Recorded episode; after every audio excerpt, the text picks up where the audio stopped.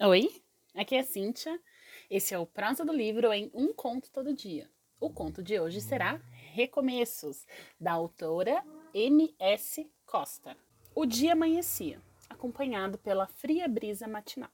A doce senhora caminhava pela calçada lentamente com seu chapéu colorido. Era hora de fazer a tradicional feira. Na mão direita segurava a pequena bolsinha vermelha. Com cuidado, atravessou a rua e parou na padaria. Aquele dia sentia vontade de comer pão de queijo e assim o fez.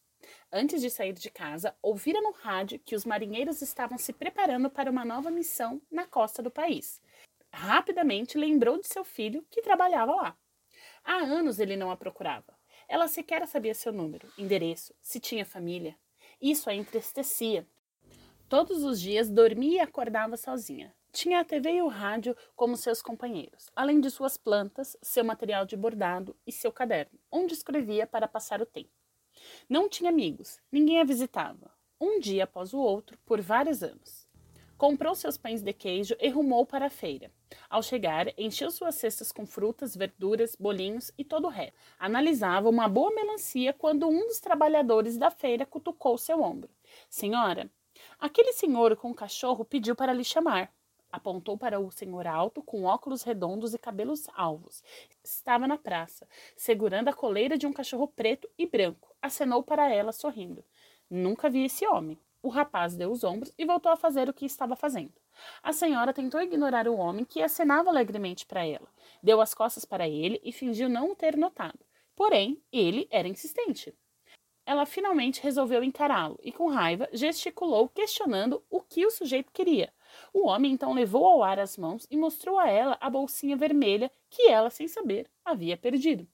Confusa, a mulher deixou a cesta em uma cadeira próxima e pediu para o garoto que a chamara vigiar.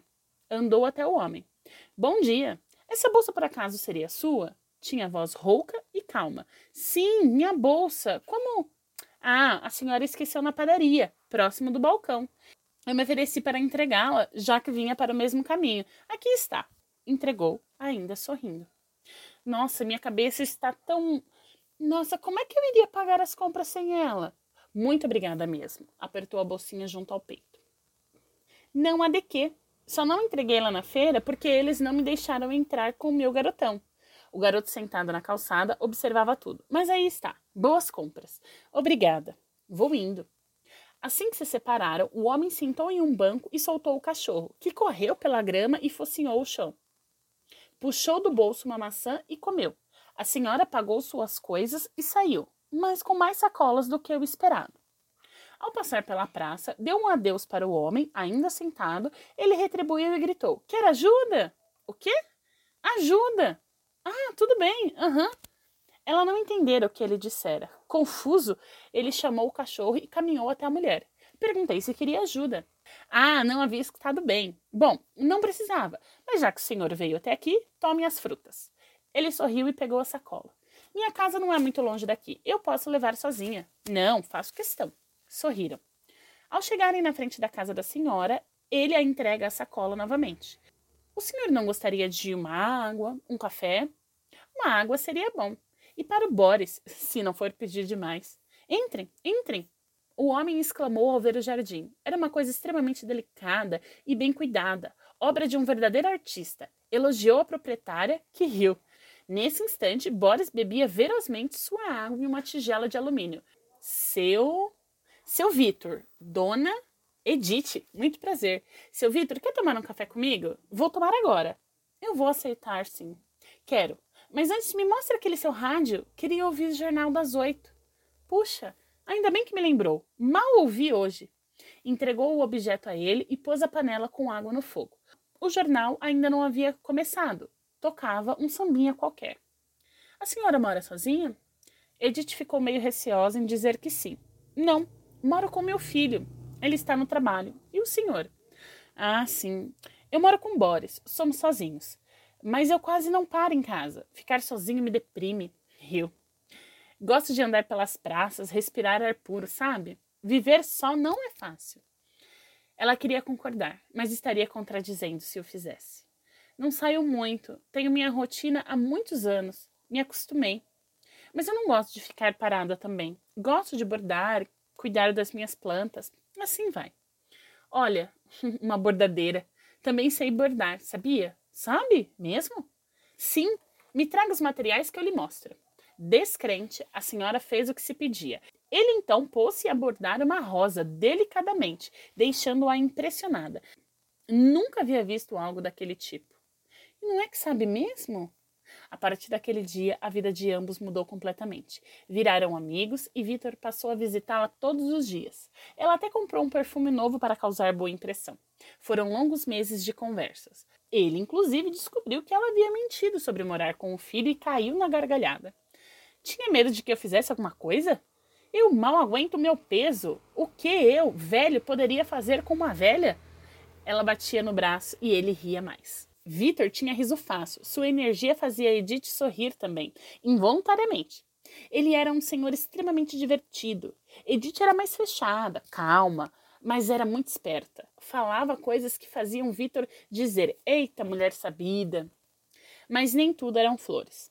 Ambos eram idosos e tinham comorbidades. Edith tinha problemas com glicose alta e reumatismo. Vitor tinha fortes dores no quadril que o faziam ficar deitado contra sua vontade em casa. Ele detestava. Nesses dias, Edith o visitava e cozinhava para os dois. Os meses juntos tornaram-se anos, de repente viraram velhos conhecidos. Vitor a tirava de casa para mostrar o mundo que ainda restava para eles. Edith o trazia de volta para mostrar o aconchego de um lar. Brigavam por teimosia, riam do passado, e o passado era o que mais tinham. Certa vez, à noite, Vitor conseguiu uma garrafa de vinho e levou para a casa de Edith, para dividirem. Juntos beberam devagar enquanto conversavam sobre os sentimentos, as vivências. Vitor perguntou a ela sobre seu falecido marido. Ela se calou por um tempo. Ele não era um homem bom. Casei com ele muito jovem, ele me batia, batia nos nossos filhos, bebia e me deixava só. Nunca me senti segura perto dele. Meus filhos foram para o mundo e perderam o rumo de casa. Agora eu estou sozinha. Meu filho agora é só o Boris, né? Boris. Agradou o cachorro e se debruçou aos seus pés. Sofri nessa vida, mas graças a Deus estou viva e tenho uma casa, estou lúcida e não dou trabalho para ninguém. No rádio que ouviam tocou uma música romântica antiga. Quando eu era moço, eu tocava essa no meu violão. As meninas adoravam. Ah, os tempos da paixão, suspirou nostálgico. Era bom, não é? Não sei, disse sincera. Como não sabe? Nunca se apaixonou? Acho que nunca. Ele parou a sorrir e a encantou. E seu marido? Casei por obrigação da minha mãe. Era uma criança ainda, não sabia nada. Como disse, nunca me senti segura. Nunca fui amada. Meu marido me traía e eu o odiava. Meus filhos nem sabem se eu existo, não me ligam. Por isso eu digo: ah, como eu queria ter tido um amor desse das canções, essa paixão, Hoje você escuta uma música e lembra de alguém. Eu não lembro de ninguém. Ele a encarou e ficaram em silêncio, bebericando o vinho. Após um tempo, ele levantou e deixou a taça na mesa. Me dê um minutinho. O quê? Ele saiu da casa de Edith e foi até o jardim. Apanhou uma rosa e entregou a ela. Dança comigo. Ela corou. Para, Victor. Riu nervosa. Vem, dança comigo. Ela cobriu o rosto com as mãos e sorrindo olhou para ele. Não vou poder me ajoelhar, porque se eu desço eu não subo mais. Mas toma, aceita a rosa e dança comigo. Ela aceitou a rosa e a mão dele. Assim, juntos, dançaram na sala de estar. No outro dia, Edith estava morrendo de vergonha. Vitor dormiu em sua casa, mas não dormiram juntos. No café da manhã, ela se sentia boba, como uma adolescente. Ele também parecia estar mais alegre que o normal, além de mais cortês. Enquanto tomavam café, ele disse: Sabe, Edith, temos mais tempo. Para nós dois, o tempo é valiosíssimo para ser desperdiçado. Desde que te conheci, só tenho tido paz, só tenho estado feliz. Me diga que não sinto isso sozinho. Ela não tinha ideia de como dizer, mas apenas deixou que seus sentimentos falassem mais altos. Bom ter falado isso. Sozinho, solidão, nem sei mais o que é isso. Esses anos todos só tenho estado bem feliz. Eles sorriram. Vitor pegou a mão dela e beijou gentilmente. Posso dormir aqui hoje? Ela deixou. Então, casaram-se e viveram felizes por um ano. Não teve um feliz para sempre. Em uma manhã, Edith acordou e foi pôr água para ferver, como de costume. Voltou para o quarto e disse: Bem, levanta, vamos tomar um café. Ele não se mexeu. Vitor? O desespero já dominava Edith. Vitor? Correu até ele. Ela só pensava: já? Acabou? Conformada. Lágrimas saíram de seus olhos. Idosos têm prazo de validade. Essa é a parte mais triste. Ela deitou na cama e o abraçou, com os olhos marejados. Dormindo. Morreu dormindo. Com o que, é que será que sonhou, bem? O que será que você estava vendo? Mostra para mim quando eu chegar aí. Está bom? Falava baixinho enquanto chorava. Olhou o semblante de Vitor na cama e viu paz. Após um tempo, encontrou na casa dele uma carta, uma declaração de amor para ela, que leu com os olhos embaçados de lágrima. Chorou principalmente ao ler o final. Não diga nunca mais que não foi amada, pois eu te amei, Edith. Pôs a carta nos lábios e beijou. Naquele dia, mais tarde, na feira, ao sair, sentiu alguém tocar seu ombro. Era o vendedor. Sua bolsinha, senhora, deixou cair. Ela pegou-o delicadamente e, no caminho de casa, deu um sorriso triste. Esse conto que vocês acabam de ouvir foi escrito pela autora iniciante MS Costa.